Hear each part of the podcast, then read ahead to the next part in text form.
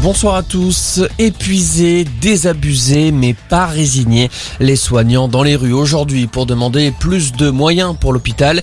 Ils dénoncent une nouvelle fois un système à bout de souffle. La mission Flash commandée par Emmanuel Macron pour résorber la crise des urgences n'a pas calmé leur colère.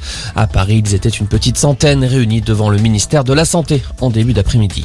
L'ancien directeur général d'Orpé a entendu depuis ce matin pour des soupçons de délit d'initié.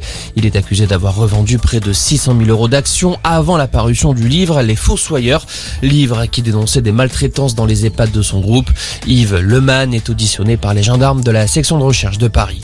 Euh, pas de mise en examen pour les trois policiers placés en garde à vue, entendus après la mort de la passagère d'une voiture suite à un refus d'obtempérer samedi à Paris. Les agents sont finalement ressortis libres. En revanche, la procureure de la République a ouvert une information judiciaire. Une aide financière pour les ménages les plus modestes. Elle sera versée à la rentrée pour faire face à l'inflation. C'est ce qu'annonce Elisabeth Borne. La première ministre précise également que la remise sur les carburants sera prolongée jusqu'à la fin de l'été.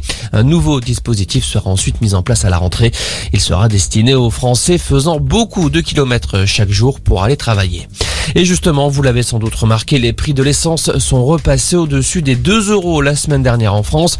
2,10 euros en moyenne pour le samplon 95, selon les chiffres du ministère de la Transition écologique. Le gasoil a lui aussi fortement progressé. Il a atteint 1,96 euros, soit son plus haut niveau depuis mars dernier.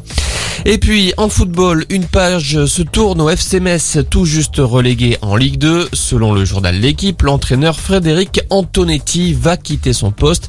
Il lui restait encore deux ans de contrat. Euh, par ailleurs, un directeur sportif étranger devrait être nommé à Metz dans les prochains jours. Voilà pour l'essentiel de l'actualité. Passez une excellente soirée.